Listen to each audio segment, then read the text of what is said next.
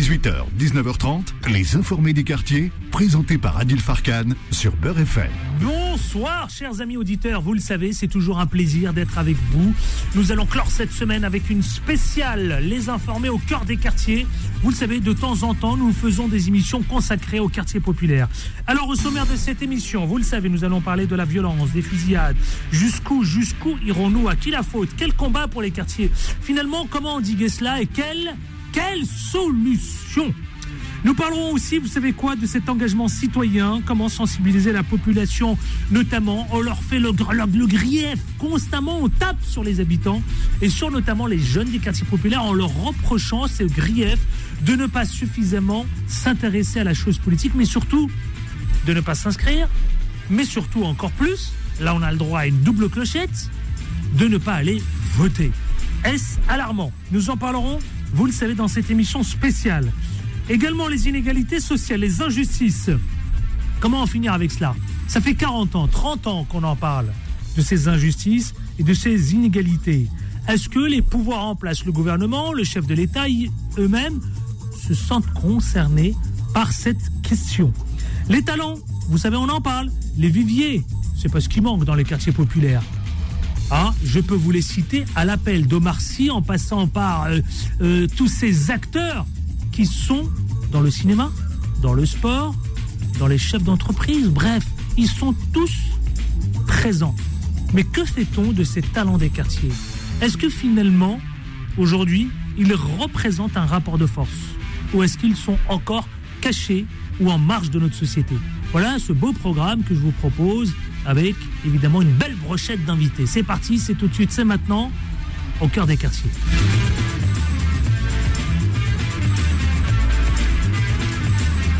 Les Informés au cœur des quartiers, émission spéciale avec Abel Bowie. Bonjour Monsieur le Président, Tous Uniques, Tous Unis. Bonjour Adil et bonjour à toutes les personnes qui nous écoutent ce jour. En un filet, qu'est-ce que c'est que Tous Uniques, Tous Unis? Tous Uniques, Tous Unis, c'est une association qui travaille sur les problématiques de la jeunesse, les violences faites aux femmes et la situation du handicap en France. Vous intervenez partout, hexagonal? Un petit peu partout. Peu partout, et vous rencontrez les jeunes, vous rencontrez les jeunes, on travaille avec eux sur la confiance en soi, sur la citoyenneté, on les accompagne. J'aime beaucoup ce que vous faites, hein.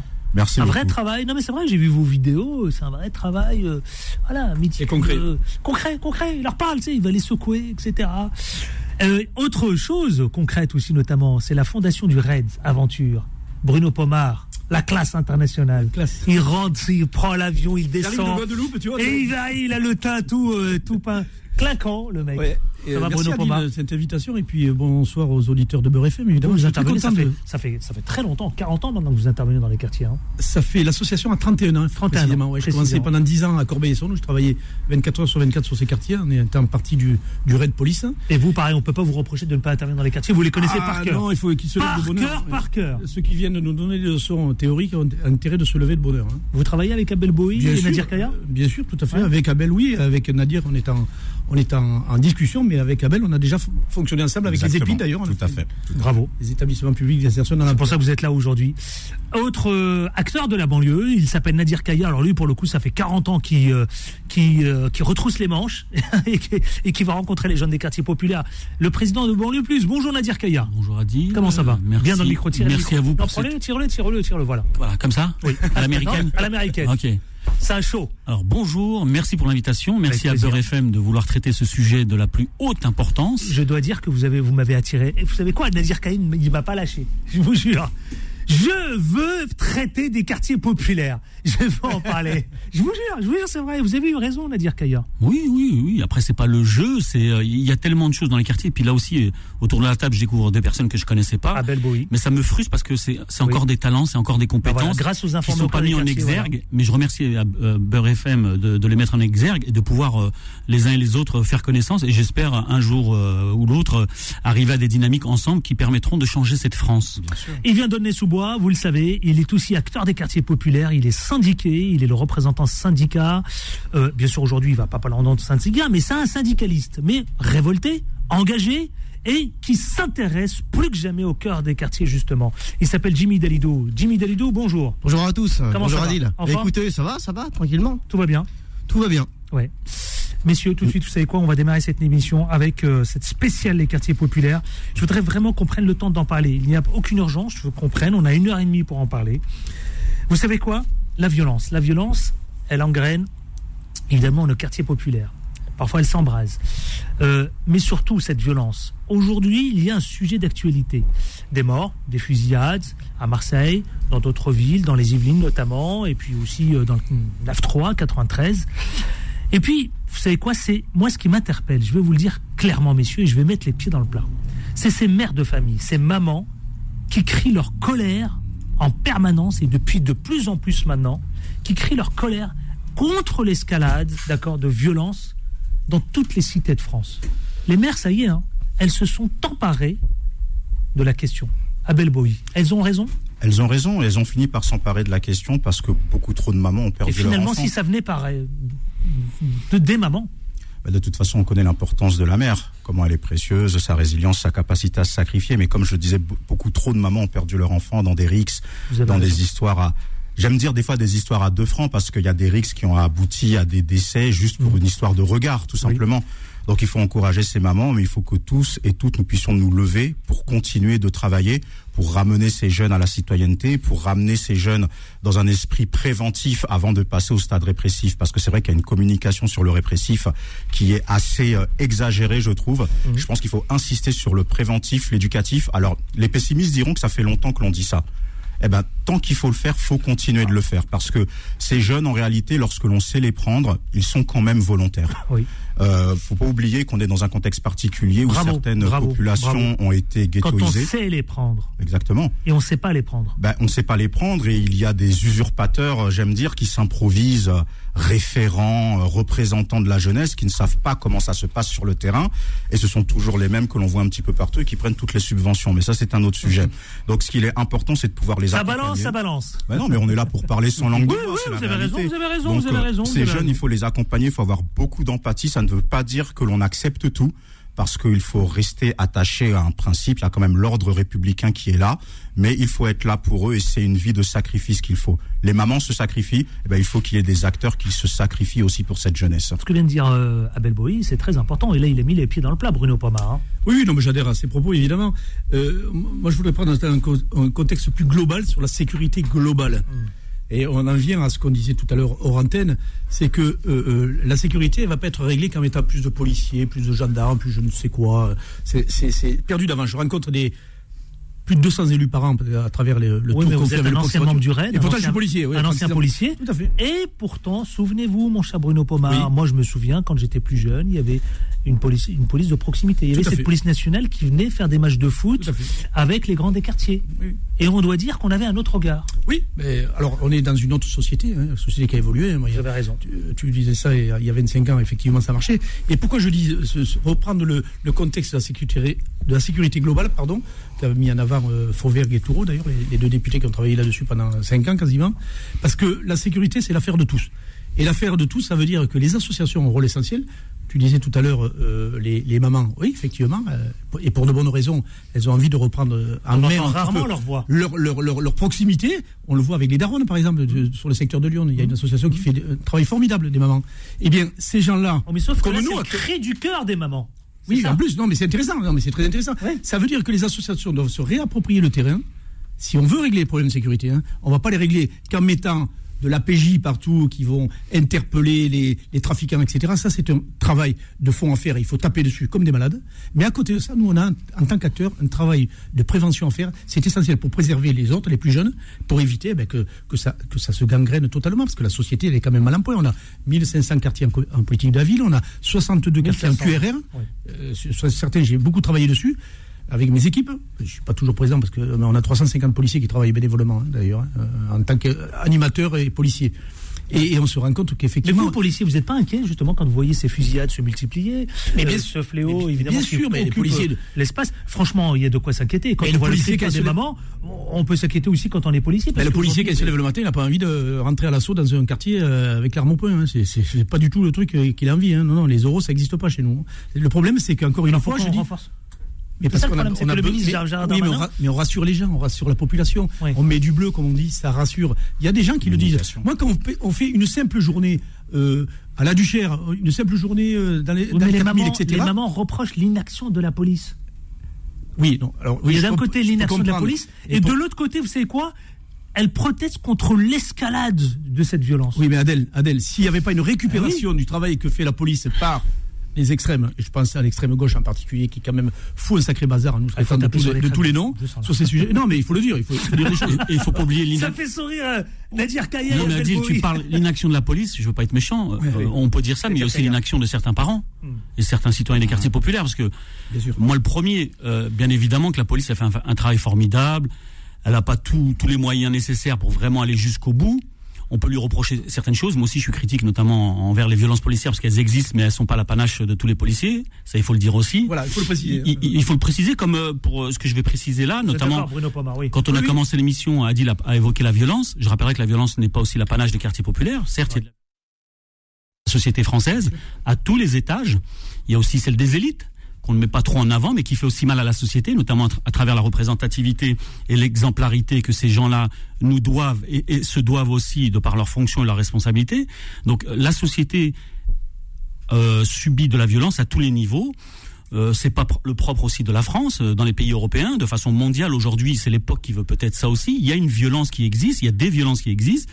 Il y a celle de la rue, il y a celle notamment liée aussi, on pourra peut-être l'évoquer aussi, ou c'est peut-être pas le sujet, mais on pourra faire un rappel, et je vais le faire tout de suite, notamment par rapport à la réforme des retraites, cette violence aussi qui nous vient du gouvernement, qui méprise un peuple et une grande majorité des Français qui ne souhaitent pas cette réforme-là. C'est aussi une violence. Alors, c'est pas le sujet de la réforme des retraites, on fait une spécialité. Bien évidemment, mais ça reste aussi de la violence. Il y a de la violence politique, il y a de la violence de tous les jours. Là, vous savez que les mamans sont nombreuses à nous écouter. Alors, moi, les mères des quartiers populaires, elles nous appellent d'ailleurs. Moi, je suis très cash là-dessus. Je prends un exemple.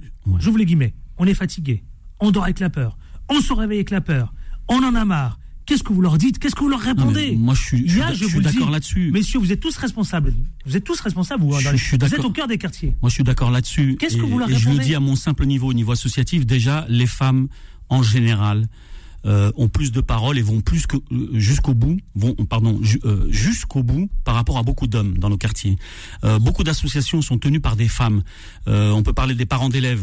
Les mamans qui sont derrière, généralement, ce sont des femmes, des mères de famille qui s'occupent de leurs enfants. Les femmes sont plus courageuses, de façon générale. Désolé de le dire, c'est vrai qu'il y a du machisme dans les quartiers populaires, comme partout, mais on a souvent beaucoup d'hommes, on est capable de jouer les durs entre nous, de jouer les durs et d'aller faire les durs dans d'autres quartiers pour montrer qu'on est là. Ça vaut rien. Mais par contre, il y a des femmes qui s'engagent politiquement et qui s'engagent au niveau associatif et qui vont jusqu'au bout de leurs idées. Bah oui. Donc voilà, ça c'est un exemple qu'il faut prendre. Mais bon, il y a aussi des hommes aussi qui font des choses. Mais globalement, dans le domaine associatif, ce sont les femmes qui sont les plus courageuses. Et de façon générale, et dans la vie de façon générale, on le sait très bien à travers les exemples qu'on a donnés, nos mamans sont très courageuses. Donc les femmes le sont. Donc à un moment donné, il faut que tout le monde travaille sur ces problématiques qui nous concernent tous. On revient dans une poignée de minutes, messieurs, avec cette émission spéciale au cœur des quartiers et notamment l'inaction de la police. Pardon, hein, Bruno Pomar, mais... Non, le terme est un peu fort. Oui, attendez, c'est pas moi qui le dis. Non, c'est pas moi. C'est... Là, par exemple, je suis allé direction Marseille, direction le Af3, direction le 7-8, où on parle justement de cette inaction. On va en parler, on est là pour prendre le temps. On marque juste une pause pub et on se retrouve dans une poignée de minutes. À tout de suite. Les informés des quartiers reviennent dans un instant. 18h, 19h30, les informés des quartiers, présentés par Adil Farkhan sur Beur FM. Les informés des quartiers, vous le savez, émission spéciale. Ici même, de 18h jusqu'à 19h30, avec un beau plateau.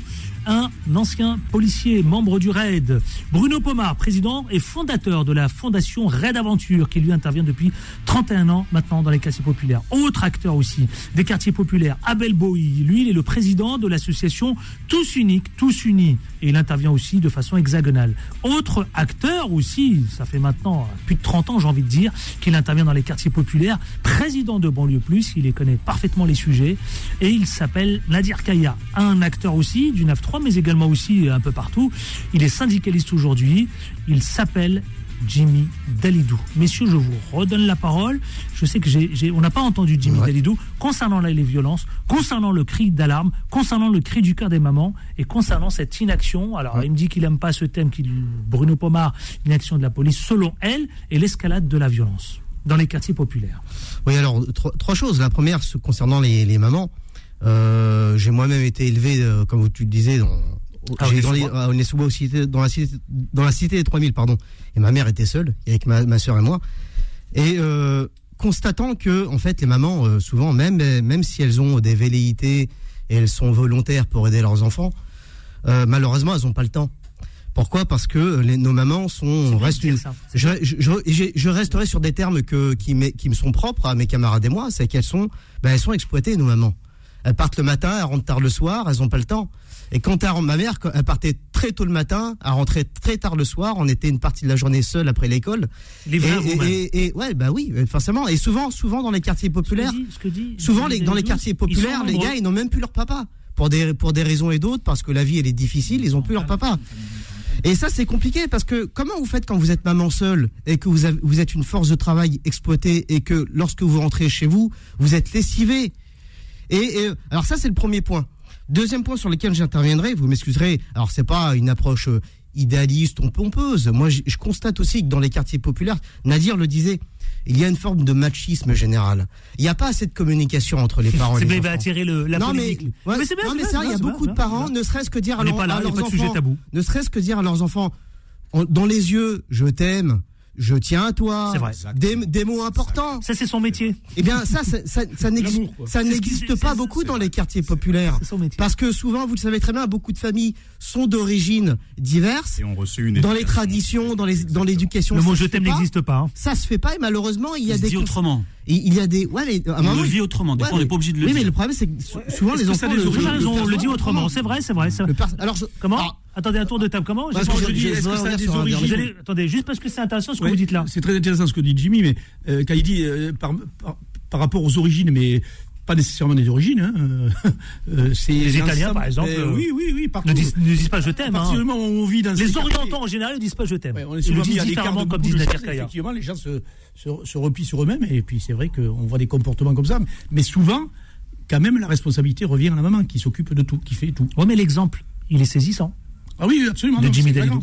Alors je terminerai sur un élément parce que, d'une manière générale, je suis d'accord avec mes prédécesseurs, mais il y a deux termes qui ont été soulevés avec lesquels je suis pas forcément d'accord. J'ai entendu ordre républicain. Le problème, c'est que on a parlé de violence. Vous savez très bien. Ça, c'est Abel Bowie. Non, mais vous savez très bien que la violence attire la violence. Et la violence, elle est d'abord sociale. Moi, ce que je constatais dans les quartiers populaires, là où j'ai grandi, la plupart des mecs, vous savez très bien de quoi je veux parler, la plupart des gars, ils voulaient une vie à la Tony Montana. Ils voulaient une vie à la Scarface. Quand vous êtes éduqué dans une violence... Mais encore maintenant. Quand vous êtes éduqué dans une société qui prône la réussite d'une manière... Qui vous montre une image... Attendez, je m'adresse aux acteurs de banlieue. C'est une minorité. La réussite passe par un chemin plus que belliqueux. La réussite, c'est compliqué parce qu'on est dans... Et bien, ça n'aide pas à l'éducation. On est dans une société du paradoxe. Plus d'éducation et moins de répression. Ça ferait du bien dans les quartiers populaires. En quoi l'expression ordre républicain veut dire répression ? Parce que, alors je vais pas terminer. Pourquoi ? Parce que je crois que l'ordre républicain est un leurre et que dans les quartiers populaires, c'est vraiment la zone où l'ordre de classe prend toute sa valeur. Dans les quartiers populaires, vous savez très bien que ce qui est concentré dans les quartiers populaires, c'est la classe ouvrière et les couches populaires, et c'est une zone cosmopolite. La France, elle est cosmopolite. Et la violence qui s'abat sur les jeunes des quartiers, c'est d'abord une violence de classe. C'est ça le problème. Et le problème, c'est que l'ordre républicain ne fonctionne pas, c'est un leurre. Cessons de parler d'ordre républicain. Oui. Ensuite, on parle des policiers. C'est ça ce que vous dites, Jimmy Dalidou. Oui, mais je constate que... Je prends un exemple, Madame Traoré. On peut prendre un exemple sur Malik Oussekine. Je ne prends pas la parole, mais je laisserai le soin aux invités de vous répondre. Mais bon. Mais en même temps, il y a aussi des policiers qui sont très bons. Je pense à l'EPI, je pense à la Vigipolice. Alors, j'aimerais répondre deux points rapidement, parce que l'aspect des mamans m'a beaucoup touché. Et comme il n'y a pas de tabou, beaucoup de jeunes sont confrontés à la réalité de l'absence du père. Soit le père a abandonné, soit dans certaines familles, le père est entre guillemets 6 mois au bled, et puis voilà, faut le dire ces choses-là. Donc les mamans se retrouvent à supporter une responsabilité qui est importante. Mais il y a une autre chose dont très peu de personnes parlent. Moi, j'ai eu des cas qui, j'espère, sont rares, de femmes qui m'ont témoigné que dans certaines villes où elles habitent, il y a des assistantes sociales qui sont réputées pour donner le conseil suivant. Vous avez 2 enfants ? Faites un 3e, vous aurez plus besoin de travailler. Et on se retrouve avec des déséquilibres dans certaines familles où il y a des enfants qui sont blessés parce qu'ils savent que par rapport à leurs frères ou sœurs, eux étaient des enfants d'aide sociale. Et des fois, il y a des parents qui leur jettent même ça au visage. Donc soit on parle violence quand vous dites quand même. Ah mais moi je vous dis c'est une réalité. Et si c'est une réalité, mais c'est une réalité. C'est violent. Et je peux vous dire que quand on est sur le terrain, vous imaginez vous gosses, vous l'apprenez ça? Ah bah oui. Eh ben moi je traite des gens. Vous imaginez la violence? Moi je traite des jeunes. Vous êtes devenu psy. Je traite des jeunes qui sont dans cette réalité et dans cette réalité souffrance. Et je veux revenir sur le terme ordre républicain. Pour moi, et je parle pour moi, ça veut c'est pas un terme répressif. Quand dans une famille on dit que les enfants doivent respecter les parents, c'est un ordre aussi qui est établi. Ça ne veut pas dire que les enfants sont oppressés par les parents. Pour moi, l'ordre républicain, c'est tout simplement quoi? C'est respecter... La phrase, c'est que t'étends l'ordre républicain au noyau familial. Comment? T'es en train de me dire que tu étends... Moi, je suis pas dans la communication politicienne. Non, moi, je suis pas dans la communication politique, je suis pas dans ça. Moi, je m'adresse pas à un syndicaliste, je m'adresse à un frère en humanité. Donc, tous les jeux de communication à côté, je suis pas dans ça, je représente aucun parti et je suis pas là pour ça. On est là pour parler de la souffrance des gens. Je suis pas en train de dire que l'ordre républicain et l'ordre familial, c'est la même chose. Moi, je parle que pour moi. Et t'es pas obligé d'être d'accord avec moi. Le principe d'ordre républicain, c'est de tout simplement qu'il y ait un équilibre entre les droits et les devoirs et que tout le monde puisse bien vivre. Parce que moi aussi, j'ai beaucoup de mamans qui m'appellent. Et ça, c'est ce qu'on voudra atteindre. Mais tu fais comme si quels sont les moyens pour atteindre cet objectif. Et je finis parce qu'il veut aussi parler depuis tout à l'heure. Moi aussi, je me retrouve dans des cas avec des mamans des fois qui m'appellent. Ne dis pas que je t'ai appelé, et on entend effectivement des jeunes qui font du rodéo et qui me demandent, tu connais pas des journalistes, tu connais pas des policiers? Et des mamans qui sont dans les quartiers et qui osent pas parler et qui elles-mêmes demandent de l'ordre dans leur quartier. Donc en tout cas, moi je dis pour moi. Après, moi je sollicite pour ça. Oui, mais moi je ne suis personne. Et je dis que pour moi, ordre républicain ne veut pas dire répression, oppression. Moi je suis contre l'injustice sociale. Sur les rodéos, par exemple. On va en parler de l'injustice sociale tout à l'heure. Je voudrais juste que je m'arrêtais, vous savez, sur ce que vous venez de dire, parce que ça m'a interpellé quand même. Sur certaines assistantes sociales. Je voudrais juste. Et comme je dis, j'ose croire que c'est rare, mais ça existe. Mais je pense que ça existe, vous avez raison. Je vais juste poser la question. Vous étiez au courant de ça, Nadir Kaya, vous, président Banlieues Plus? C'est son exemple, on a souvent entendu. Puis à notre âge, je pense qu'on a appris, on a entendu beaucoup de choses et on sait qu'il se passe beaucoup de choses, que ce soit dans les quartiers ou ailleurs. L'être humain, il est ce qu'il est, voilà. Il a du bon et du moins bon partout. Mais on a souvent entendu des gens dire oui, faut faire des enfants parce que grâce à ça, tu pourras toucher les allocs. Ça, on l'a entendu. Mais je rappellerai politiquement aussi, à une époque, on incitait les Français à faire des efforts, des enfants aussi. On avait ce discours d'homme politique et d'engagement politique où on disait faites des enfants parce que la France en a besoin. Donc que ça soit dans ce sens-là ou de la part d'une assistante sociale ou d'une personne qui est très limitée intellectuellement, psychologiquement, socialement et qui dit oui, mais je vais faire des enfants pour les allocs. Bon, ça fait rire, mais on sait les conséquences qu'il y a derrière tout ça, parce que s'il y a des gens qui sont quand même dans cette dynamique-là et qui font des enfants pour autre chose que de les aimer, c'est triste et il y aura des conséquences. Voilà ce que je peux dire là-dessus. Je voudrais faire un tour de table, messieurs. Justement, vous avez parlé d'amour, d'aimer, de maman en colère, ce cri d'alarme. Comment finalement, elle vient d'où la solution? Est-ce qu'elle vient des mamans pour endiguer justement cette violence, pour en finir avec cette violence? Quelles sont les solutions possibles? Mais surtout, est-ce que la solution peut venir des mères de famille? Bruno Pomar. Non, mais je crois que c'est un travail d'ensemble, c'est un travail coopératif entre tous les acteurs, c'est pas que les mamans. On va pas faire la fixette sur les mamans, hein. Je disais les darons, l'association des darons, parce que je les ai rencontrés, elles font formidable, il y en a plein qui font des choses comme ça. C'est l'ensemble des acteurs de la société, de la vie, tout simplement. Ça passe par l'élu, qui souvent nous dit plus de sécurité dans le quartier, je demande au ministre intérieur, puisque c'est du régalien, on fait de la politique. Ah donnez-moi beaucoup plus de policiers et gendarmes. Il a rien compris. Je leur dis souvent, vous avez rien compris. Ça passe... La sécurité, ça passe par les familles, d'abord, parce que c'est de l'éducation aussi, la sécurité. Quand il n'y a pas d'éducation, à un moment donné, il y a des dérives. On peut dire ce qu'on veut, c'est comme ça. Et oui, malheureusement, si le gosse est éduqué dans la rue, il n'est pas éduqué dans la famille, à un moment donné, il y a un truc. Mais vous-même, Bruno Pomar, on vous a vu souvent, justement, intervenir sur BFM TV, CNews, toutes ces chaînes d'infos là concernant la violence. Ah oui, non, mais on vous pose régulièrement la même question. Je la valide pas du tout, ça c'est certain, mais encore une fois, c'est de la responsabilité de tout le monde. Nous, en tant qu'acteurs associatifs, moi j'en assume une part de responsabilité, mais les familles ont un rôle, les élus ont un rôle. Mais ça fait 31 ans que vous voyez cette violence. Franchement, ça vous interroge pas Elle devient exponentielle, oui. Mais bien sûr qu'elle devient exponentielle. Elle n'est pas la même, elle a bougé. Non, moi, elle a muté cette violence. J'ai commencé les quartiers de Corbeil-Essonnes pendant une dizaine d'années où j'étais. Est-ce qu'elle a bougé? Est-ce qu'elle a muté? La violence est devenue plus violente, j'allais dire. On n'a plus les rapports qu'on avait avant. Avant, dans un quartier, il y avait une montée de violence qu'on arrivait à atténuer avec les grands frères, ce qu'on disait aussi, ou avec des acteurs associatifs comme moi qui allaient parler aux jeunes en disant « calmez-vous ». Mais maintenant, tu prends les grands frères ou ceux qui ont 35-40 ans qui vont parler aux plus jeunes, bah, ils se font envoyer sur les roses. Abel Bowie. Il y a un vrai travail à faire de fond qui est considérable, hein, on ne s'en rend pas compte, c'est considérable. C'est vrai.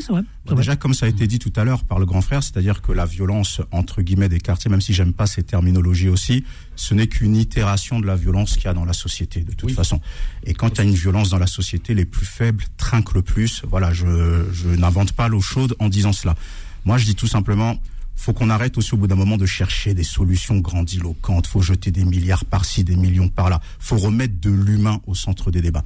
Quand j'organise des dialogues police-jeunesse avec des fois des jeunes qui sont très réfractaires envers la police et qu'à la fin ils disent bon c'est vrai ça se passe bien.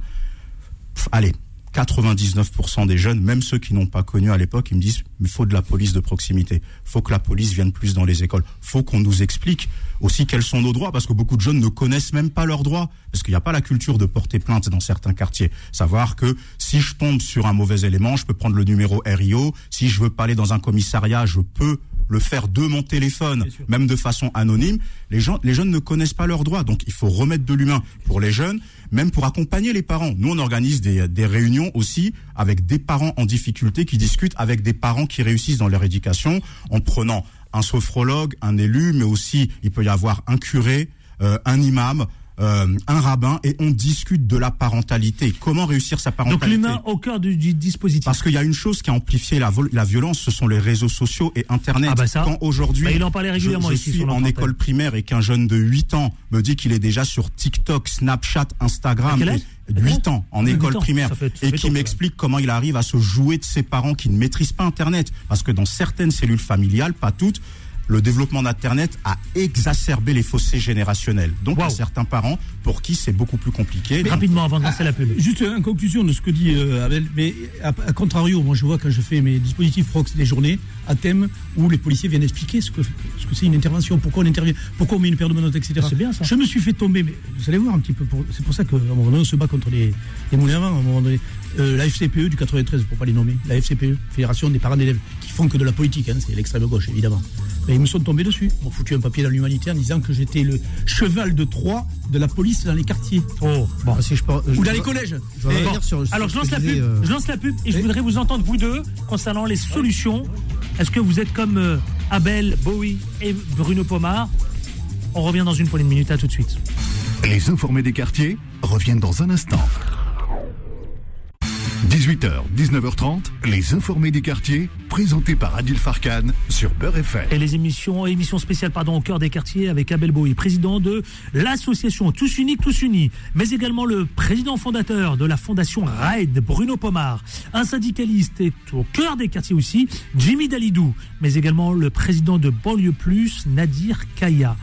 Pour clore ce premier chapitre, cette séquence 1 concernant les violences dans les quartiers populaire, avec ce cri d'alarme, le cri de cœur des mères de famille. Je voudrais juste poser cette question pour clore ce sujet. Est-ce qu'il y a finalement des solutions ? Abel Bowie dit non. Arrêtons de suggérer des solutions, mettons l'humain au cœur du dispositif. Oui, alors, concernant les solutions, pour le coup, je suis plutôt d'accord avec ce que disait Abel, mais l'humain, pour moi, la notion d'humain, elle est totalement corrélative de la notion de réalisation de soi. Pour moi, on ne peut pas parler d'humain sans se réaliser. Fou, hein.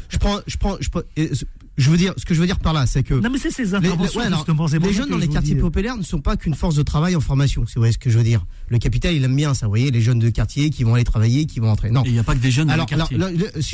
Je finis sur... Le cliché. On est tous des humains, on a tous des pulsions. Il faut donner à nos jeunes les moyens de se réaliser. Il y a des chanteurs, il y a des danseurs, il y a des écrivains, il y a des entrepreneurs. Bah, celui qui veut entreprendre, créer une TPE, PME... Et il y a plusieurs formes de réalisation de soi. Ce n'est pas uniquement nos jeunes dans les quartiers populaires ne sont pas uniquement une force de travail en devenir pour le capital. Vous savez, Jimmy Dalidou, il y a une enquête qui a été réalisée. C'est pas une insulte de travail. Et que là où il y a le plus de viviers d'entrepreneurs, vous savez où ça se passe ? Dans les quartiers populaires. En France, c'est juste énorme. Donc bravo. Jimmy, il a un problème avec le travail. Non, mais c'est pas ce que je dis. Non, il a les valeurs du travail. Ce que je dis, c'est qu'on est tous. Vous savez très bien qu'on a tous des pulsions. On est tous au milieu des pulsions, on a besoin de se réaliser, et nos jeunes ont besoin de se réaliser, parce que lorsqu'on est, on est, on est, on est, on est, on a, on est, on est, lorsqu'on est mal dans sa peau, qu'on n'est pas bien, on doit sublimer. Les sportifs le savent très bien. Je suis néré par ça. Pour moi, il n'y a pas de confusion à faire entre l'ordre républicain et savoir vivre. Sur les rodéos, les rodéos par exemple, les rodéos à moto. Oui. Bah, il faut qu'ils arrêtent avec leur rodéo. Moi, les rodéos m'ont toujours saoulé. Là où je vivais, ils saoulaient tout le monde avec leur rodéo de merde. Excusez-moi de parler comme ça. C'était un moyen d'exister. C'est une question de savoir vivre. Ouais, mais c'était pour eux un moyen d'exister. C'est une question de savoir vivre. Donc, en même temps, à un moment, il faut que. Alors, il y a des causes. Oui, c'est une forme de réalisation de soi. Ils ont que leur moto pour se réaliser, donc ils enfourchent leur moto. C'est ce que je vous dis. Ouais, et ils font la moto. Mais en même temps, ça fait chier tout le monde. Monsieur le président de Banlieues Plus, Nadir Kaya. Non, mais j'ai entendu avant de passer au second, j'ai entendu plein à la de séquence choses, 2. Et puis on a tellement de choses à dire. Il n'y a pas de solution miracle. Oui. Il y a des solutions. Le souci, c'est pas nous. Même si je suis très critique sur les quartiers populaires, sur notre incapacité depuis 20 ou 30 ans ou 40 ans, depuis les années 80, à devenir un espèce de lobby. Moi, quand j'ai créé l'association, c'était avec la prétention et peut-être la naïveté de croire qu'avec toutes les compétences qu'il y avait, on était capable de fédérer et de faire qu'un. C'est plus compliqué que ça. Les solutions, elles sont multiples. Il y a des solutions qui peuvent venir de notre part, donc de l'aspect humain, des citoyens des quartiers populaires. Et ça, on le fait au quotidien depuis des années. Les politiques le savent très bien. C'est pour ça qu'ils nous redoutent, même s'ils font croire qu'il n'y a pas de vie politique, que ces gens qui vivent dans les quartiers n'aiment pas la France. Mais toutes les fois, vous m'avez interpellé, vous m'avez l'air inquiet, non ?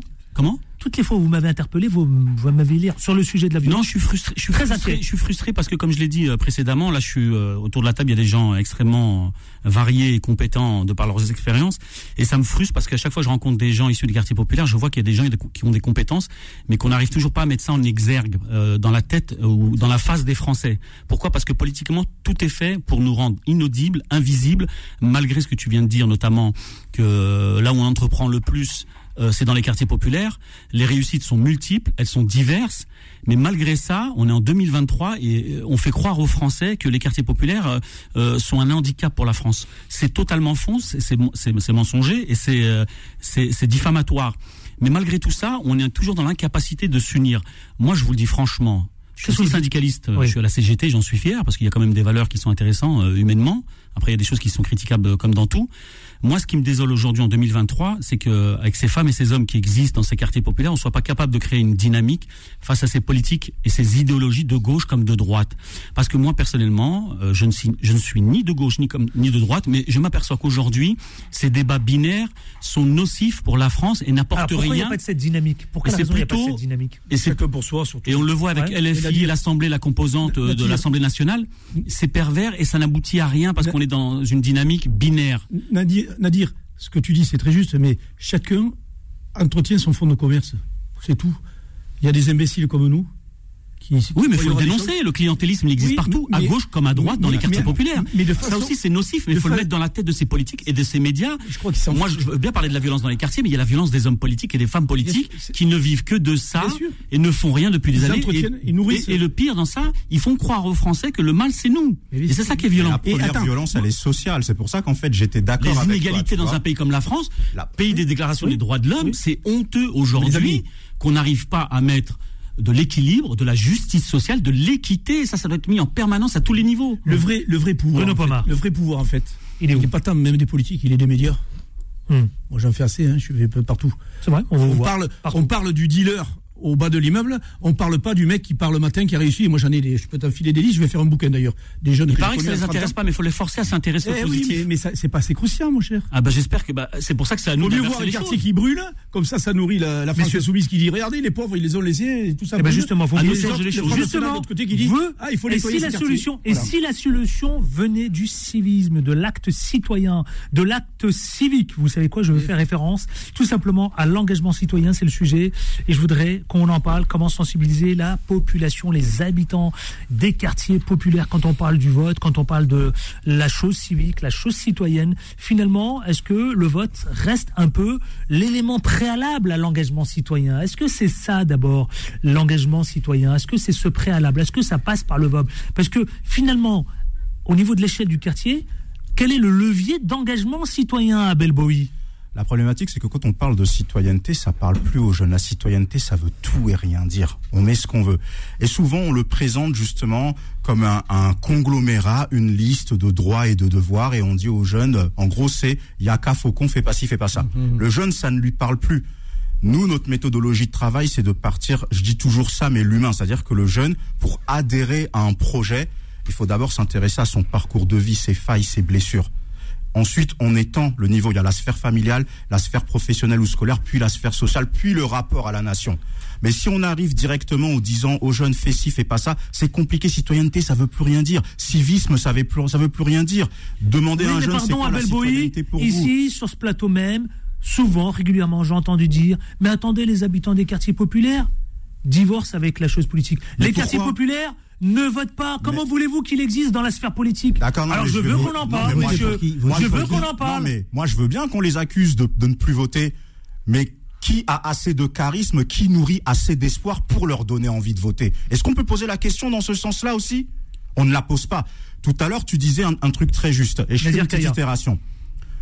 Moi, souvent, j'entends parler d'islamo-gauchisme. Moi, je répète toujours, je ne sais pas ce que c'est que l'islamo-gauchisme. Parce que, un, on en profite pour stigmatiser une religion. Et deux, on veut faire croire qu'il n'y a que les élus de gauche qui ont joué pour avoir la paix sociale dans les quartiers. Alors que, comme ça a été dit juste avant, tous les élus de tous les partis ont joué. C'est et c'est comme ça que ces élus ont perdu la crédibilité dans ces quartiers. Donc, je suis désolé. Quand on parle de territoire perdu de la République, on aime les phrases grandiloquentes. Eh ben, si la mère patrie, la France qui est la mère de tous les Français, peu importe leur origine, peu importe leur couleur de peau, en tant que parents, c'est à elles d'aller chercher ces enfants. Même si les enfants, ils ont leur part, oui, ils doivent s'engager. Mais pourquoi ils votent pas, cher ami ? Mais pourquoi ils votent pas ? Mais qui donne envie de voter ? Vous savez, hier soir, j'étais à Beauvais. Oui. Je demande aux jeunes, qu'est-ce que vous voulez pour votre quartier ? La première chose qu'ils me répondent, on en a marre que les politiques viennent nous voir uniquement à la veille des élections. Ah ben voilà, vous voulez qu'ils votent comment ? Vous voulez des pizzas ? Vous voulez des voyages en Espagne, en Thaïlande ? Vous voulez des terrains de foot ? Des terrains de basket ? C'est fini, ça marche. La gauche l'a fait pendant 20 ans. Et oui, ça marche. Et la gauche a perdu. On fait un tour de table. La gauche a perdu la main totalement. La gauche indienne a perdu tout ça, parce qu'ils ont fait tellement de problèmes. Il n'y a pas que ça. SOS au racisme, Black Blabber, etc. Mais c'est de l'escroquerie, tous ces trucs-là. Tu sais bien, ça a été de l'escroquerie pour plein de politiques qui ont. Harlem Désir et compagnie, on les a vus partir. Donc vous êtes d'accord avec Abel Bowie ? Bien sûr, tout le monde. Oui, mais j'en veux plus à la gauche. J'en veux plus à la gauche qui revendiquer les quartiers. Alors comment réconcilier les habitants des quartiers populaires à la chose politique ? Comment réconcilier, faire en sorte que justement de plus en plus. Hein, cet acte civique soit accompli. Et les filles est en train de... Alors on fait un tour de table. Je veux répondre à ça très simplement. J'ai dit qu'il n'y a pas de solution miracle, mais il y a une solution idéale. C'est l'autonomie intellectuelle et politique des habitants des quartiers populaires. Je le dis, je répéterai à mon simple niveau, peut-être que je me trompe, on n'a pas besoin de la gauche, on n'a pas besoin de la droite. On a des compétences suffisantes dans les quartiers populaires pour gérer nos quartiers et nos villes populaires. Si on arrive à faire ça, si les gens comprennent que chacun a sa responsabilité dans ce qui va et dans ce qui ne va pas, et qu'il est capable de peser, pas simplement... Mais il est capable de peser, ils l'ont démontré, ils l'ont démontré, ils l'ont démontré, le vote des quartiers, il existe. Ils l'ont démontré avec un vote massif. Oui, il existe et il est manipulable comme certains l'ont fait, LFI l'a fait, voilà. Hollande l'a fait, Sarkozy l'a fait, je rappellerai que Sarkozy s'appuie aussi sur le vote des quartiers populaires. Mais il a raison Abel Bowie, c'est le vote, vous savez quoi, on dirait quoi ? Le vote de la dernière confiance. Non mais ce qu'il faut dire, c'est que la démocratie et la chose électorale ne se limite pas simplement à l'action d'aller voter. Quand j'entends ça dans les médias, ça m'énerve parce que c'est du pipeau. La citoyenneté se vit en permanence, 7 sur 7, 24 sur 24. Celui qui veut aller voter, c'est très bien, c'est la finalité en fin de compte de son action politique. C'est la finalité, c'est pas le début. Le début, c'est qu'est-ce que tu fais dans ton immeuble, qu'est-ce que tu fais au sein de ta famille pour que tes enfants réussissent à l'école, sachant qu'il y a des inégalités. On en parle aujourd'hui dans l'actualité, des inégalités scolaires qui existent aujourd'hui. Quand on est issu des quartiers populaires, on peut pas réussir comme ailleurs parce qu'on vient des quartiers populaires et parce que l'État ne met pas les mêmes moyens dans les écoles. Nos écoles, déjà il y a une faillite au niveau de l'éducation nationale, mais elle est encore plus dans les quartiers. On le voit aussi dans le 9-3 à Marseille, des toits qui s'effondrent, des profs. Aujourd'hui on recrute des profs qui n'ont même pas les compétences des profs d'il y a 20 ou 30 ans. Donc comment voulez-vous que le niveau s'accroît ou s'améliore ? tout ne va pas s'améliorer. Donc, à un moment donné, si les citoyens attendent encore des politiques, eh ben, qu'ils continuent à attendre. Sinon, s'ils peuvent comprendre qu'ils peuvent apporter quelque chose, eh ben, qu'ils le fassent en bas de chez eux, entre eux, et ça va commencer à régler les problèmes. S'ils attendent encore tout des politiques, ou des médias, ou de je ne sais qui, eh ben, qu'ils continuent à attendre. Ils vont s'apercevoir que personne ne fera rien pour eux, ni la gauche, ni la droite. Il n'y a que nous qui pouvons faire les choses, à condition de le comprendre, et de ne pas se sous-estimer, d'avoir un peu d'humilité, et de comprendre que chacun peut apporter à l'autre. Moi, je crois que Jimmy Dalidou. Alors, trois choses. Je vous donne la parole. Trois choses. Je dirais que il y a une analyse de départ qui est la vision de la nation française. Et il y a une contradiction entre deux aspects. Premier aspect de la contradiction, ceux qui ont compris que la nation française, la France, est d'abord un pays cosmopolite. Par exemple, en Angleterre, ils l'ont très bien compris. La France est d'abord cosmopolite. Deuxième aspect de la contradiction, ce sont les politiques qui ne veulent pas accepter cette France diversifiée, cette France cosmopolite, et qui sont plutôt réactionnaires, politiquement parlant. Et donc, et ça, c'est une contradiction. Alors, j'ai pas terminé. Ça, c'est une vision antagoniste et inconciliable. Et à partir de là, le vote, pourquoi ils votent pas ? Pour deux choses. Il faut premièrement un candidat qui représente cette France cosmopolite. C'est ce que disait Abel Bowie. Tant qu'il n'y aura pas de candidat représentant cette France cosmopolite, ils n'iront pas voter. L'émergence, difficilement. Et la deuxième chose, à la Barack Obama. Et la deuxième chose, on parlait des mamans. On parlait des mamans tout à l'heure. Mais lorsque vous avez certains, moi je m'en souviens à l'époque, certains des gars qui vendaient du shit, c'était pour payer des factures. Quand vous avez une maman qui touche le SMIC, et que vous voyez des politiciens comme M. Sarkozy qui vient de se faire condamner, qui passent leur temps à dormir au Sénat et à toucher 5000 balles par mois, bah vous vous disiez, mais votez pour qui ? Donc il faut aussi une légitimité politique. Déjà, si on aura un candidat représentant cette véritable France, la France cosmopolite, et ensuite une légitimité politique, déjà il y aura plus de votants. Pub, et on se retrouve tout de suite après. Merci messieurs, on se retrouve dans une poignée de minutes, notamment avec Bruno Pomar que je n'ai pas entendu. À tout de suite, ne bougez pas, restez avec nous. Les Informés des Quartiers reviennent dans un instant. 18h, 19h30, les Informés des Quartiers, présentés par Adil Farkhan sur Beur FM. Émission spéciale consacrée aux quartiers, notamment avec Abel Bowie, avec Bruno Pomar, avec Nadir Kaya et enfin avec Jimmy Dalidou. On n'a pas entendu Bruno Pomar sur la question de l'engagement citoyen et puis le vote. Le vote finalement, est-ce qu'il compte aujourd'hui ? Le vote des quartiers, existe-t-il encore ? Bruno Pomar. Mais non, il y a un désaveu total des politiques de façon générale dans nos quartiers, mais même ailleurs d'ailleurs, le rural. Moi, je suis maire du rural, je vois bien qu'il y a un déficit de personnes qui vont voter. Donc, et pourtant, je suis dans un tout petit village. Moi. Non, ce que je voulais dire moi par rapport à ce qu'a dit Nadir, qui est intéressant, c'est que nos politiciens, c'est-à-dire, je pense au niveau national, n'ont plus aucune crédibilité. Les députés, bon, les sénateurs, j'en parle même pas parce que. Mais les députés. Sont là juste pour la gamelle. Les députés européens, alors là, n'en parlons même pas. J'entendais d'ailleurs Manon Aubry qui disait que l'Europe ne devrait pas exister, mais elle prend 9 166 € par mois. Pourquoi les députés si ça sert à rien ? Enfin, il faut m'expliquer, il y a des trucs qui vont pas. Bref, donc... Le RN aussi, Pardon ? Le RN qui était très critique sur l'Europe, ils encaissent, Pareil, je crois même qu'ils ont une affaire judiciaire sur le dos. Parce qu'elle a dit quelque chose de fort là-dessus. Donc je me dis que ces députés-là, au niveau national, ils sont complètement mis à la rue par le peuple, par la population. Les seuls qui ont encore une crédibilité, ce sont les élus de terrain, c'est-à-dire les maires. Même s'il y a des mecs qui ne sont pas parfaits, je peux vous assurer que les élus sont engagés totalement. Des grandes villes, encore plus que nous, le rural, parce qu'on a quand même moins, j'ai moins de contraintes. Et vous-même, vous êtes sur mon village. Oui, mais j'ai moins de contraintes sur mon petit village que le maire d'Aulnay-sous-le-Bois ou le maire de Stains, c'est clair et net, avec tous les problèmes qu'ils peuvent rencontrer. Et ceux-là ont encore de la crédibilité. Ils ont tellement de crédibilité que on en arrive à ce qu'on voit actuellement, les violences faites aux élus. Il faut savoir quand même, entre 2021 et 2022, les augmentations de violence aux élus, c'est plus 32%. On est passé de 1700 à 2500. C'est énorme. Et ce sont les derniers remparts de la République, les élus, les maires. Et là, on doit vraiment s'inquiéter de la citoyenneté des gens, c'est-à-dire de comment nous, on peut éduquer nos jeunes en disant respecte l'élu, respecte les institutions. Mais quand en haut lieu, tu as des mecs qui passent leur journée à détruire tout, à chercher le chaos, etc., ben évidemment, tout ça, ça se télescope à un moment donné. Et nous, on a l'air de vider l'océan avec une petite cuillère. On continue d'avancer, vous savez, je vous le disais au sommaire de cette émission, en exergue justement concernant cette émission spéciale au cœur des quartiers. Je sais que Nadir Kaya est très attaché, vous tous, aux inégalités. Je veux qu'on parle des inégalités, mais aussi des injustices. Vous savez, les enfants régulièrement, les jeunes, les adolescents, des quartiers populaires, paraît-il, ils cumulent les inégalités, d'accord, dans les quartiers populaires. On dit même que grandir dans un quartier populaire serait socialement disqualifié. Alors, Abel Bowie. C'est terrible. Bah, de toute façon, je vais parler. Un handicap, alors. Et, même tout à l'heure, on parlait de l'école. On a une des écoles des pays de l'OCDE les plus injustes socialement. Donc, on en revient toujours à la même chose. Mais on va pas faire de cours d'histoire ou de sociologie parce que on sait comment. Il y en a un qui est très fort là-dessus. Hein. C'est le sociologue Pierre Bourdieu. D'accord. Bon, ben Bourdieu, c'est super. Oui. Mais ce que je veux dire, c'est que même sans faire référence à Pierre Bourdieu, moi, je fais plus confiance à l'instinct des gens. On voit comment ces quartiers ont été construits. D'accord, on sait comment on a ghettoisé les gens. La France a été un empire et a du mal à assumer les conséquences, en fait, de cette époque. Et elle a mais non, mais c'est la réalité. Et puis ça s'appelle un héritage. On sait que voilà, c'est l'héritage, ça, c'est le mot que je cherchais. Merci beaucoup. Ouais, et merci après, oui, mais même après, on peut revenir plus tôt. Donc oui, il faut pas que ça soit une excuse, Abel. Non, c'est pas une excuse. Non, mais justement, je vais finir. L'Algérie, on a tout. On arrête. C'est pas une question, mais je vais finir mon propos. Tu vas voir où je veux en venir.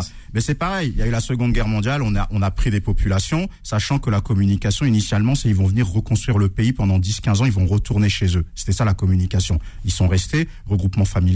Donc après, il y a des fractures. Donc effectivement, ils ont eu des enfants. Tu as des personnes qui se disent mais c'est pas ce qu'on m'avait vendu. Dans ma commande Amazon entre guillemets, c'est pas ça. On m'a dit ils allaient repartir, donc qui s'inquiètent. Tu as des personnes qui sont là avec un lot d'inégalités qui touche tout le monde en réalité. Donc moi je suis pas là pour avoir le discours ouin-ouin, nous les Noirs et les Arabes, on nous aime pas, aimez-nous s'il vous plaît. Moi j'ai horreur du discours victimaire. Moi je suis pour la responsabilité de chacun, mais je ne nie pas qu'il y a des inégalités qui fracturent des populations dans certains territoires. Parce que quand on parle des quartiers dits populaires, ben, les Blancs qui habitent là-bas, puisqu'il n'y a pas de tabou, ils souffrent autant. Ben oui, moi, j'ai des amis Blancs qui ont été discriminés. Moi, j'ai des amis Blancs. J'étais autant discriminé que moi. Ouais, mais voilà, moi, j'ai des amis Blancs qui se sont fait discriminer à l'embauche parce qu'ils habitaient dans le 93 aussi, tu vois. Donc, c'est pas une question de couleur de peau. Quand on parle d'inégalité sociale, c'est une question de structuration de la société. Comment est-ce qu'on a parqué les gens et comment la France, pendant des années, a refusé la mixité sociale? Et c'est pas du tout le débat de la couleur de peau, tout ça. Donc, voilà. Alors, je distribue la parole. Jimmy Dalidou me l'a réclamé, Nadir Kaya, Bruno Pomar. Qui veut prendre la parole ? Oui, alors, deux choses. D'abord, oui, effectivement, on peut pas nier les conséquences de, appelons un chat un chat. Je vais utiliser un terme qui sera, ma foi, je sais, très critiqué. Mais l'impérialisme français a généré ça pas mal Bruno Pomar, ça. Il y a eu pas mal de conséquences. Le 17 octobre. Il va 61, vous clasher. Non, mais le 17 octobre 61, on l'a pas inventé. La Guinée, on l'a pas inventé. Le Cameroun, on l'a pas inventé. Le Rwanda, on l'a pas inventé. La liste, elle est longue. Et alors donc à un moment, il y a des conséquences subjectives. Forcément. Parce que quand vous êtes dans un quartier dans lequel il n'y a pas effectivement de mixité sociale et vous êtes parqué, ghettoisé et vous avez votre frère qui est à côté qui vient du même bled, c'est plus lourd, c'est ça. C'est beaucoup plus lourd. Les conséquences subjectivement parlant, elles sont beaucoup plus lourdes. Deuxième élément, effectivement, les inégalités. Non, mais le poids des inégalités devient plus lourd. Alors, j'arrive. Je vois. Là où, alors effectivement, il y a une question. Le racisme est un poison, il faut lutter contre. Mais je crois que souvent ça devient un piège. Parce que le principal problème, encore une fois, c'est l'ordre de classe. La classe sociale dominante, la bourgeoisie monopoliste, celle au niveau européen, qui reçoit des billets de banque provenant de l'Arabie Saoudite, elle est d'abord cosmopolite aussi. N'oubliez pas. Alors moi je me dis, le gars qui est bourgeois monopoliste, qui reçoit des billets de banque, admettons qu'il soit noir ou arabe, c'est mon ennemi de classe ou c'est pas mon ennemi de classe ? Bah si, ce sera mon ennemi de classe. Vous voyez un petit peu la confusion. Sauf que là, on a des enfants. Oui, mais dans les quartiers populaires, ils grandissent en intériorisant. Parce qu'ils sont issus de la classe ouvrière. Cette idée d'injustice, les amis, c'est ça qui m'inquiète, moi. Nadir Kaya. Non, c'est vrai. Là encore, il y a tellement de choses qui ont été dites et il y a tellement de choses à dire. La France, de par sa déclaration des droits de l'homme, est un pays extraordinaire. Bien sûr. En théorie, sur le papier, magnifique. On a vu aussi que cette France de la Déclaration des droits de l'homme a colonisé, a tué, a massacré énormément des millions de personnes dans le monde entier et principalement en Afrique. Ça, c'est son passé. Comment on fait les Arabes et les Africains aussi, d'ailleurs. En tant que franco-algérien... Comment on fait les Africains et les Arabes aussi sous contrôle des institutions. Tu peux parler de la traite arabo-musulmane ? Oui, j'ai pas de débat là-dessus, je peux en parler aussi. Non, mais je veux dire, voilà. C'est pas que les je peux en parler si on fait un autre sujet sur l'islam, sur son passé, en tant que musulman. Moi, j'ai pas de tabou à parler de ça. Je parle de tout sans aucun souci. Non, mais tout ça pour dire quoi ? Tout à l'heure, j'ai évoqué le mot héritage. C'est pas moi qui le dis aussi, il y a un sociologue qui parlait d'héritage positif et négatif. Ça, c'est l'héritage négatif de la France. Pour tourner la page, il faut l'assumer. Certains politiques ne veulent toujours pas l'assumer. Donc, ça reste en suspens. Fonds de commerce. fonds de commerce, peu importe, mais ça reste en suspens. Moi, en tant que franco-algérien, j'aimerais tourner la page. Mais pour tourner la page, il faut être aussi clair qu'on l'a été avec 39-45 et le génocide envers la communauté juive et même envers les homosexuels, envers les handicapés, envers tous ceux qui étaient contre les résistants français. Ça, la France est capable de le traiter et de le dire franchement, mais elle n'est pas capable de le dire pour d'autres populations. Ça pose problème encore. Pourquoi ? Parce qu'une partie des Français d'aujourd'hui, moi le premier et d'autres, on a aussi cet héritage qui nous pèse. Et on aimerait tourner la page, mais c'est difficile quand d'un côté on veut pas le faire. Et moi j'ai pas de tabou à dire oui, effectivement, la colonisation est un crime contre l'humanité, et il y a aussi des crimes de l'autre côté, notamment de la résistance.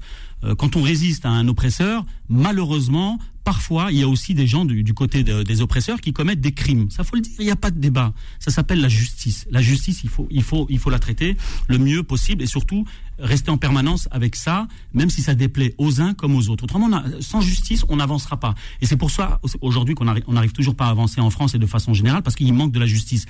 Mais tout à l'heure, on évoquait le fait de dire aux gens, oui, allez voter, impliquez-vous. Moi, le premier, je le dis. Mais ça suffit pas. À un moment donné, les plafonds de verre, il faut les sauter en France. Tu évoquais tout à l'heure le rôle des maires localement et de certaines communes qui font un travail extraordinaire. J'ai pas de débat là-dessus. Mais comment se fait-il qu'en 2023, on est encore à voter ou à laisser des gens qui ne nous représentent pas prendre le pouvoir et décider de notre avenir? Comment c'est possible? Quand on regarde d'un point de vue statistique, les Français sont globalement soit issus d'une classe moyenne ou pauvres. Mais comment ça se fait que, au niveau de la représentation, c'est pas le cas? Même si là, au niveau de l'Assemblée, ça l'est un peu plus, parce qu'avant c'était des gens entre guillemets, j'aime pas ce terme, bien blancs et assez aisés qui avaient le pouvoir. Ça l'est de moins en moins parce que vous avez des gens de la LFI qui représentent aussi le peuple. Vous avez aussi des gens au RN qui sont gens aussi issus des classes moyennes. Mais à un moment donné, comment ça se fait qu'on n'arrive pas à changer cette France qui va pas? Bah, c'est une question de courage dans les deux camps. Vous avez des gens qui sont en politique qui manquent de courage, mais vous avez aussi des gens qui ne le sont pas, qui sont issus du peuple et qui manquent de courage. Ouais. Se plaindre, c'est bien, mais se plaindre et agir, c'est encore mieux. Bruno Pomar. Moi, c'est un sujet qui m'a toujours interpellé parce que je côtoyais. Moi, je suis pas issu du quartier, hein. Je suis un petit bourgeois de province. Nul n'est parfait. Je le dis. Je le dis souvent parce qu'une fois, je m'étais mec avec Jimmy qui croyait que je connaissais pas les quartiers. Si, je les connais même. Moi, j'ai jamais dit ça. Plus que lui, parce qu'il est bien plus jeune que moi, donc j'ai été bien plus souvent des heures et des nuits. J'ai dit qu'il y avait une contradiction d'idées, pas pareil. Je les connais bien plus que lui. Voilà. Mais maintenant, c'est à la mode de dire je viens. Ce que j'ai dit, c'est qu'il y a des policiers qui font pas leur boulot. Des minorités, je suis. Ce que j'ai dit, qu'il y a des policiers qui font pas leur boulot et qui ressemblent plutôt à une minorité. Le wokisme, je sens le wokisme. Tu vois, c'est la mode. Non, ce que je voulais dire, moi, c'est que j'entends moins les premières et deuxièmes générations de nos compatriotes issus d'Afrique noire, issus du Maroc, de l'Algérie, de Tunisie. Sur quoi ? Ben sur le fait que on est bien en France, ces gens-là, vos familles. Je suis de la deuxième génération, moi je le dis aisément. Vous avez des parents qui ont. On veut pas nous entendre. Bruno, on veut pas nous entendre. Et non, je vais te dire un exemple. Il y en a plein qui disent moi, il y a énormément de gens, de femmes et d'hommes qui portent les couleurs de la France. Dans le domaine du sport, peut-être vos parents, peut-être vos parents, etc., qui sont des gens qui disent souvent que du bien de la France. Bien évidemment, et qui ne sont pas français. Apportés à la France, attention. Ils en sont morts. Ils ne sont pas venus ici juste pour. Et les dernières générations, les 3e, 4e, maintenant 5e génération, sont tellement perverties par la politique basique que nous mènent nos politiques, là, qu'ils sont complètement dans le wokisme, on y arrive. C'est-à-dire. C'est le wokisme, c'est autre chose. Oui, mais c'est pareil. Non, parce que culturellement, dans le quartier, il y a des gens qui sont. C'est pareil quand nous ressort. Quand t'entends un jeune de 18 ans nous ressortir la guerre d'Algérie, par exemple. C'est une représentation politique. Est-ce qu'elle renvoie à ses propres populations ? On refait de l'histoire. Quand t'as un mec de 18 ans qui te parle, tu lui dis, ouais, l'Algérie. Et tu lui dis, mais vas-y, explique-moi l'Algérie. Ils se servent de ça en disant, vous êtes racistes et français parce que. Ils ne la connaissent même pas, comme ceux qui portent des fois le drapeau algérien. Pas vos parents. Non, ils sont pas dangereux. Je dirais pas qu'ils sont dangereux. Si, ça déstabilise, ça déstabilise. Non, ceux qui sont dangereux, c'est ceux qui les manipulent. Ceux-là sont dangereux. Oui, encore plus. Eux, ce sont plutôt les conséquences. Oui, et c'est dire quand on est victime, quand on veut régler un problème, il faut aller dans les causes. Il faut comprendre les causes pour comprendre comment agir sur les conséquences. Tout à fait. Mais globalement, l'être humain réagit que sur l'aspect, sur la surface, parce que il faut. J'ai pas des compétences pour aller dans les abysses de la réalité, donc les causes. Mais il faut aussi de la connaissance, il faut aussi de la réflexion. Et aujourd'hui, malheureusement, dans la société dans laquelle on est, on vit par l'émotion. Et les politiques jouent de ça. Bien sûr. On marque la dernière pause et on se retrouve pour la dernière ligne droite, messieurs, pour cette émission spéciale. A tout de suite au cœur des quartiers. Les informés des quartiers reviennent dans un instant. 18 18h, 19h30, Les Informés des Quartiers, présentés par Adil Farkhan sur Beur FM. Dernière ligne droite, émission spéciale au cœur des quartiers avec Bruno Pomar, Abel Bowie, avec également Nadir Kaya, mais également Jimmy Dalidou. Pour clore ce sujet, je voudrais juste qu'on passe, vous poser cette dernière question. Finalement, ces injustices, ces inégalités, est-ce que ça passe pas par ce nouveau regard, changer son regard, une revalorisation qui passe par un nouveau regard? Abel Bowie, c'est aussi votre discours, ça. Oui, c'est clair, mais ce nouveau regard aussi, ces talents, comme on dit, qui vivent dans ces quartiers que l'on aime tant, ils doivent être plus exposés, mieux montrés. Moi, je vais prendre un exemple tout simple comme réponse. Il n'y a pas longtemps, je discute avec un journaliste. Donc là, vous me poussez à aborder le dernier chapitre du vivier et des talents. Oui, je pense que c'est lié de toute façon. Pourquoi ? Parce qu'il n'y a pas longtemps, je discute avec un journaliste d'un gros média qui s'intéresse à nos actions. Il me dit, c'est bien ce que vous faites, est-ce qu'on peut vous suivre sur le terrain et tout ? Je dis, oui, il n'y a pas de problème. Et quand je commence à lui expliquer dans quel type de réunion je veux l'emmener, mais une réunion positive, justement, on voit des jeunes qui se battent, qui s'en sortent, qui sont ce qu'on appelle des sorties positives à la suite des dispositifs par lesquels ils sont passés. Oui. Le journaliste, il me répond, non, moi, il me faut du sensationnel. Ah bon ? Vous êtes sérieux encore là maintenant ? Il me faut un truc qui pète. Il me dit quand même, il faut du sensationnel, il faut un truc. C'est terrible d'entendre ça. C'est exactement ça. Franchement, c'est terrible, je vous le dis. En réalité, là, on va parler des viviers, des talents, mais nous, on les connaît. Si c'est juste pour qu'on puisse dire, on sait qu'il y a des gens qui réussissent, on sait qu'il y a des chefs. Bah oui, mais pourquoi on ne veut pas les montrer ? C'est ça la vraie question. Donc oui, je peux dire oui, je connais des chefs d'entreprise, je connais des gens qui s'en sortent. D'ailleurs, la majorité des gens sont des personnes honnêtes dans les quartiers. Mais pourquoi on ne veut pas les montrer ? Et souvent, quand je suis en intervention avec les jeunes et que je les pousse à l'éveil citoyen, mais dans le sens que tu dis, engagez-vous par des petites actions quotidiennes et l'accumulation de petites actions positives va créer une grosse action. Et je dis souvent à ces jeunes, mais vous savez, les médias, je ne vais pas citer de grands noms, ne viendront pas ici vous filmer pour montrer des jeunes qui veulent s'en sortir. Mais s'il y en a un qui sort une Kalachnikov et qui tire sur tout le monde, dans moins de 5 minutes, vous avez tout le monde dans le quartier. Et ils le savent. Et ça crée une disparité, ça crée des dysfonctionnements et ça crée un repli sur soi-même avec un risque de déconnexion en fait. Donc oui, les talents, on sait qu'ils y sont, les sorties positives, on les connaît, mais c'est à ceux qui ont le pouvoir de le montrer, tout simplement. Alors je voudrais, il y a plein d'exemples, évidemment, vous parliez de toutes ces personnalités, il y a Ramayad, Zinedine Zidane, Jamal Debbouze, Taïram, Laïla Bekti, bref, on peut... Ils sont nombreux. Mais même là, dans les exemples que vous donnez, c'est encore des corps de métier où il n'y en a que 1 sur 1 million qui réussissent. Tout le monde, là, les gamins, aujourd'hui, on parle de qui ? De Kylian Mbappé. Zidane, Kylian Mbappé. Le rappeur, en ce moment, la star du moment, c'est Kylian Mbappé. Non, mais d'accord, mais qu'il y ait des gens qui deviennent footballeurs et qui deviennent millionnaires, je dis tant mieux pour eux. Est-ce que ça suffit ? Il n'y a pas de problème. Mais attendez, il y a tellement de corps de métier. Alors, les quartiers populaires, finalement, les talents, le vivier...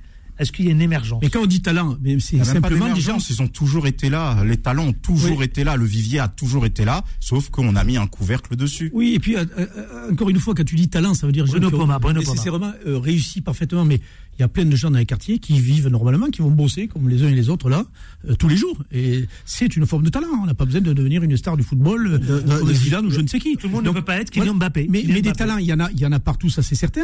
Le seul souci, et c'est marrant parce que je voulais faire une émission de télé là-dessus. Oui, allez-y. Pour prendre des portraits. Vous allez faire une émission de télé. J'ai un projet, j'ai un synopsis que j'ai travaillé là-dessus. Oui, ça se coupe. Non, mais c'est le livre. Je me le fais dire. Et comme à Corbeil-Essonnes, j'ai travaillé pendant 10 ans dans ce quartier. Évidemment, les jeunes ont 35-40 balais. J'en ai plein qui sur les réseaux, évidemment, maintenant, parce que le réseau, c'est le truc. T'existes parce que t'as tant de tweets, etc. Donc, évidemment, comme je fais un peu de médias, on me suit. Et il y a des jeunes qui m'envoient des trucs. Ils me disent, Monsieur Pomar, grâce à Raid Aventure. Non, c'est grâce à toi, je lui dis souvent. Je suis devenu, il y en a un qui est devenu directeur général d'une marque de sauce. Je confirme. Un truc. Il y en a plein qui sont passés par les d'aventure. Oui, dit, alors, effectivement, c'est pas pour me tirer la couverture, quoi que ce soit. Et je me dis, putain, mais pourquoi je ferais pas une émission pour parler à ces gens-là ? Je pense que je peux le faire produire. France Télévisions. Il y a tellement de talent qu'on pourrait faire même une chaîne de télé. Putain, mais t'as raison. Du matin au soir. Alors, c'est France Télévisions qui devrait être porteur de trucs comme ça. La télé publique, oui. Pas de foutre que de la musique et des trucs de gaucho, là. Mais tu vois, d'avoir une belle émission comme ça pour mettre en avant ces jeunes. Moi, je te jure, j'en connais, mais formidable. J'en ai un qui est issu du quartier. Je peux le dire. Non, Karim, le garde du corps de Madame Macron. Il est le garde du corps de Madame Macron. Karim, voilà, c'est vrai. Quand je le dis à chaque fois, j'ai des jeunes, mais à l'Élysée, il sort des quartiers comme toi. Il a pas, c'est pas voyou, c'est pas quoi que ce soit. Et j'ai même qui ont beaucoup déconné que j'ai embauché dans mon association. Très bien. On le salue. J'ai un de mes gars, Ben, il s'appelle, qui a travaillé 10 ans dans mon association. Il est directeur de la sécurité du groupe Andros Monde. Ouais. Il n'a aucun diplôme, il n'a rien. N'allons pas loin. Bibi Nasseri qui a collaboré avec vous. Attendez, concernant cette notion de réussite. Tu vois, et j'en ai plein, je te jure, j'en ai un réservé. Alors, ce qui me gêne avec le discours, non, mais je vous donne la parole, mais je suis désolé de vous poser la question, mais on a besoin d'effets miroirs. Abel Bowie, tous messieurs.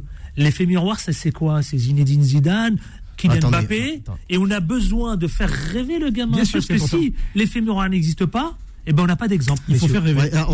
Non mais il faut faire rêver, mais surtout il faut susciter de l'espoir. Ouais, mais Adil, le problème, il y a deux choses. Le problème qui se pose. Il peut y arriver, donc je peux y arriver. Cette notion de la réussite, je pense qu'il faut la redéfinir, parce que ce qui me gêne avec ce discours, ça consiste à dire que pour avoir. Alors effectivement, je comprends l'effet miroir, le fait que ça crée une velléité subjective et que ça pousse à la volonté, etc. Mais je pense que c'est un piège. Il y arrive. Non mais c'est un piège. Ah bon ? Parce que pour moi le gars. Non mais parce que pour moi le gars qui travaille, qui s'occupe de sa famille et qui a une réflexion, qui développe sa propre raison, sa propre réflexion et qui n'est pas enfermé par ce qu'on appelle des idées paquets cadeaux. Pour moi, il a réussi sa vie en fait. Vous voyez. Pour moi, la réussite de sa vie, ça passe par sa propre réflexion et développer sa propre raison. Il n'y a pas besoin de s'appeler Zinedine Zidane. Et deuxième élément, je finirai là-dessus. Vous avez raison. Parce que j'ai pas répondu à Bruno Pomar. Allez-y, répondez-lui. Effectivement, que le problème entre le rapport policier et jeunes des quartiers populaires ne va pas. C'est ça que j'ai dit. Le problème qui se pose, c'est que quand tu as des manifestants et dans lesquels tu retrouves des jeunes des quartiers populaires qui se font arracher les yeux, qui se font arracher les mains, etc., etc. Et lorsque tu as des rapports policiers, jeunes des quartiers, qui sont clairement des rapports de dominants-dominés, eh bien, ça peut pas aller. Et effectivement, ce que j'ai dit, c'est que la police, telle qu'elle est actuellement, telle qu'elle se présente actuellement, leur comportement reflète une milice une police qui ressemble plus à une milice du capital plutôt qu'à une police au service de l'intérêt général. Bon, enfin, ça, c'est l'idéologie d'extrême gauche qu'il a, c'est normal. Non, il a parlé de Jimmy, j'aime bien Jimmy. En plus, je reprends tout ça. Si tu lis le pays, on est souvent dans les caricatures. C'est clairement ce qu'ils disent, ce sont des policiers. On est souvent dans les caricatures. C'est-à-dire qu'il y a eu, en 86, ce pauvre gamin, Malik Oussekine, qui est mort avec les Voltigeurs. Quand on a fait les braves, on a dit en 86, les Voltigeurs, ils ont tué. Et de 86 à 2012, ils n'ont pas tué 500 000 personnes, que je sache. Ils en ont tué une de trop, certes. Encore, il y en a eu plusieurs. Non, si tu veux, on peut faire un liste. Malik Oussekine, il n'y en a qu'un. Il y a eu Adama Traoré, il y a eu Steve, il y a eu beaucoup d'autres. Et c'est juste, et la police, c'est juste. Et ça, c'est certainement pas un comportement. C'est pas un comportement qui permet de créer des rapports sains entre la police et les jeunes des quartiers. C'est ton fonds de commerce. C'est ton fonds de commerce, et je l'entends. Et pourtant, il y a des policiers qui ont un discours qui parle très talent des cités. Tu vois, c'est exactement la même chose. Il y a des policiers qui ne sont pas d'accord avec toi. Un policier qui a déconné, et t'as fait une généralité. Vous avez connu ça depuis plus de 20 ans. Il y a eu ce fameux concours, vous savez, le talent des cités. Vous en avez tous entendu parler. Oui. Voilà. Donc, qui a révélé quand même plusieurs personnalités des quartiers populaires, Nadir Kaya. Bah, je crois connaître, c'est mon cousin, Yazid Chir, qui avait initié ça il y a plus de 15 ans. Mmh. C'est pour ça que je dis talent des cités, ça existe depuis plus de 20 ans. Après, bon, ça a révélé des pépites, des talents, des pépites. C'est toujours pareil.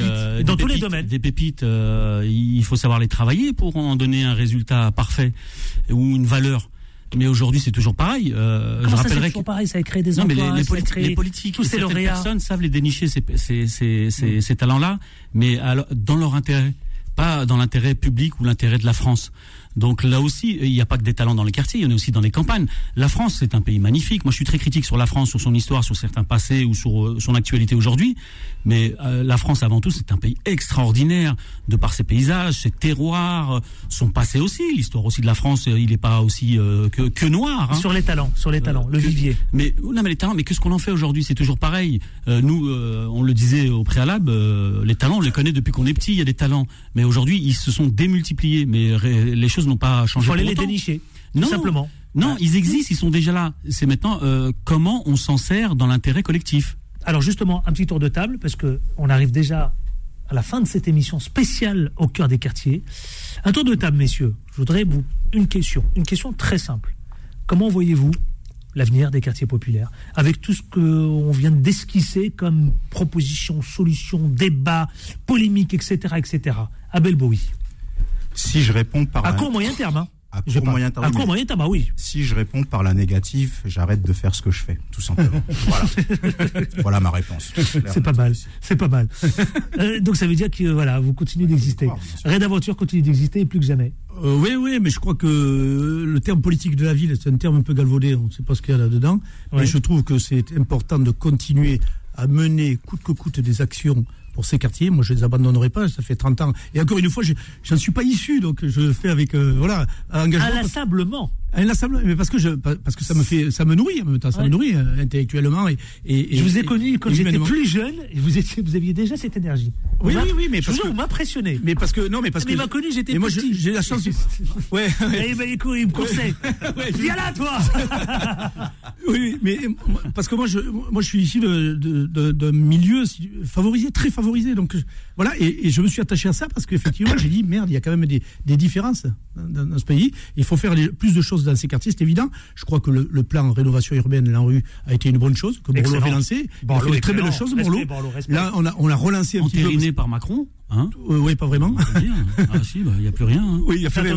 Oui. Donc voilà, mais il y a plein de choses pour les quartiers, malheureusement. Je pense qu'il faut continuer à faire des choses. Et Macron a parlé de quartier 2030. Oui. J'espère que dans le contenu, ils vont entendre des gens comme nous, parce qu'on a une expérience. Il a dit qu'il voulait faire bouger en tout cas les quartiers maintenant. Je ne sais pas si on pourra faire une spéciale Macron, notamment. Jimmy Dalidou. Oui, deux choses très rapides. La première, je m'adresse au peuple. Je leur rends l'antenne. Au peuple travailleur des jeunes des quartiers populaires.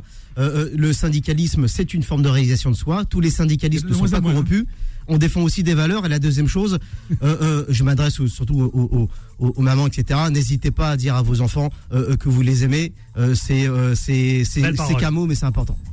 Non, moi je voudrais dire Président que de Banlieues Plus. L'espoir fait vivre, mais l'espoir, il faut le nourrir. Il faut le nourrir avec du courage, de l'audace et aussi la prétention de croire qu'on peut apporter quelque chose à la France. Un grand merci à vous, messieurs, pour cette émission spéciale au cœur des quartiers. Je tiens à vous le dire. Franchement, ce que j'ai dit là, c'était sympa. Hein. C'était très plus que sympa. C'est pour ça que je dis un grand merci à vous tous. C'était une belle émission, vraiment. Abel Bowie, le président de l'association Tous Uniques, Tous Unis. Merci. Merci au président fondateur de Raid Aventure, la fondation. Merci à vous, Bruno Pomar. Merci, cher Adèle. Adil.